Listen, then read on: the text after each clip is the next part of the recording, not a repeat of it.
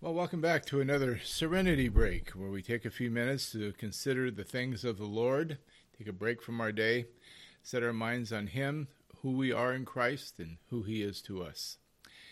Recently, I talked with you about the eschatological event, which is the gospel.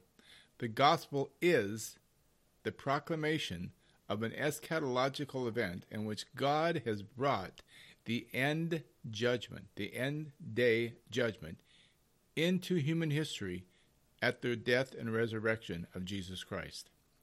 So that at the outpouring of the Spirit at Pentecost, everything changed. The age to come became inaugurated into the present age. So that we are now in a now and a not yet state. And that our very salvation is the present day experience of that which is yet to come and be fully realized. There will be a final judgment, but for you who are in Christ, that judgment is predicated on something that has already occurred at the cross and the resurrection and the outpouring of the Spirit at Pentecost. So, when I say that the gospel is the proclamation of an eschatological event, what we understand when we say eschatological is we mean end. It's an end thing. The word eschatological is from the uh, root word eschaton, meaning end. Why is that important? Because it means to you that salvation has been accomplished. There is no tomorrow at Judgment Day. All the tomorrows are done all of human history will have ended. And the fact that God has brought that day into human history means that salvation is an accomplished fact. It isn't something you have to work toward. It isn't something you have to earn. It isn't something that you have to wonder about because it is as real and as decreed today as it will be on that final day. So you have great assurance and cause for great comfort that your salvation, that the gospel of salvation is an eschatological salvation. Now, I want to talk with you briefly then about the other aspect of, of the gospel, and that is its covenantal structure. Now, don't let these phrases scare you. You don't have to be a scholar, but you do need to understand these that the gospel itself has this eschatological and covenantal aspect to it. In fact, I'll go so far as to say that if you don't understand the eschatological and covenantal structure of the gospel, you really don't understand the gospel. And you haven't been taught well, frankly. And that would be very common. Um, because the, the, the gospel is grounded in eschatology. It's grounded in the covenant, the new covenant. So, let me just explain real briefly what I mean by the covenantal structure of the gospel. The first covenant was with Noah, the sign of which was the rainbow, that God would never again destroy the earth with water. The next covenant was with Abraham, the sign of which was circumcision, in which God promised to redeem humanity through Abraham and through his seed, singular, very important. Through Abraham's seed would come the redemption of humanity.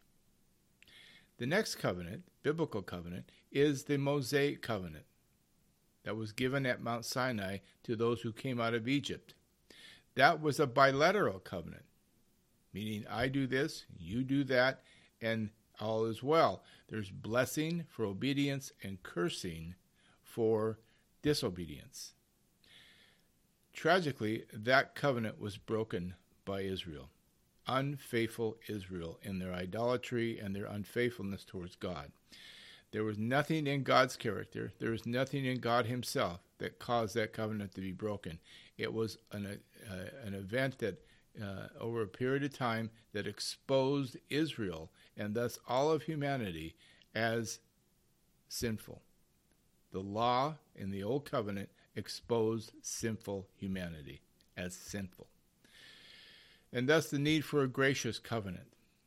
In Jeremiah 31 and Ezekiel 36 and parts of Isaiah, God promised a new covenant, a covenant that would be again unilateral, in which He would perform a gracious act, a gracious act in which the law would now be written on the hearts and minds, that He would place His Spirit within us, and that the uh, intention and the purposes of the law would be fulfilled in the new covenant.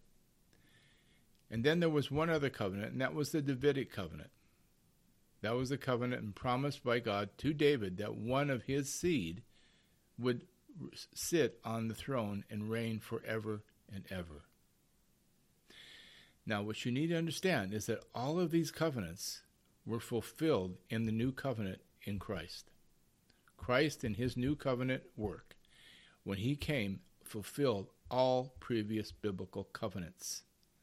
He consecrated the new covenant at the cross in his own blood.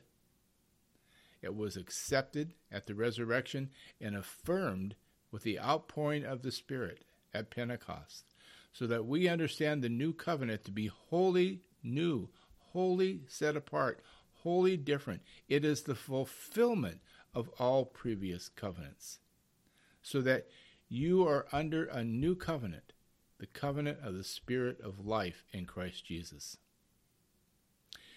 Now, the best way to protect yourself from falsehood is, of course, with the truth. So the way I've just laid out the biblical covenants to you is the truth. This is the, these are biblical covenants it's important for you to understand, especially if you're a Protestant, is that they um, uh, there is a another teaching that came out of the Reformation. It came out that still being taught within Reformed and Presbyterian circles today that there's a another covenant, a covenant that they say started at the fall when God promised through through the woman to woman's seed to redeem humanity but it wasn't a covenant, it was a promise. The, diff- the big difference there.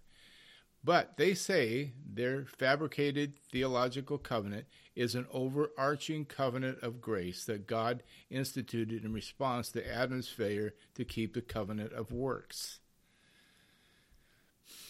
The problem is is that their theological system imposes this covenant of grace overarching all the other biblical covenants and ultimately treats the new covenant not as a singular, separate covenant different than the old covenant, but ultimately treats the new covenant as simply the latest administration of the overarching covenant of grace, the covenant of, uh, a covenant that they created. They manufactured. You can't find it in the Bible. The worst part of it is, is that their overarching covenant of grace convolutes the new and the old covenant so that you'll get teachings on tithing with blessing and curse attached to it. You get you're being told that Sunday now, they move from Saturday to Sunday as the Sabbath, and you must keep the Sabbath. There are even those who say you must keep certain feasts and so the convoluting of the old and the new covenants is pouring old wine into new wineskins, as Jesus taught. So it's very important to understand that the new covenant is unlike, it's not like the old covenant. It's a wholly new covenant. And don't let anyone tell you that there's some uh, other covenant of grace. That's a pure theological fabrication, folks. You'll find it in Presbyterian and Reformed circles and Reformed Baptist circles. And uh, it, it pains me to say that. I'm not trying to be antagonistic, but it's a false covenant. What you want is the biblical covenants. You want to know how this the gospel structured in the biblical covenants, as I just laid out. Most importantly, the new covenant is a covenant of the Spirit of life. It's unconditional and it's in Christ. And you are under that new covenant. Not under law, but under the work of the Spirit. You no longer walk by law, you walk by the Spirit, and thus you do not fulfill the desires of the flesh. Rather, you are conformed to the image of Christ through the glories and the power of the Spirit. Amen.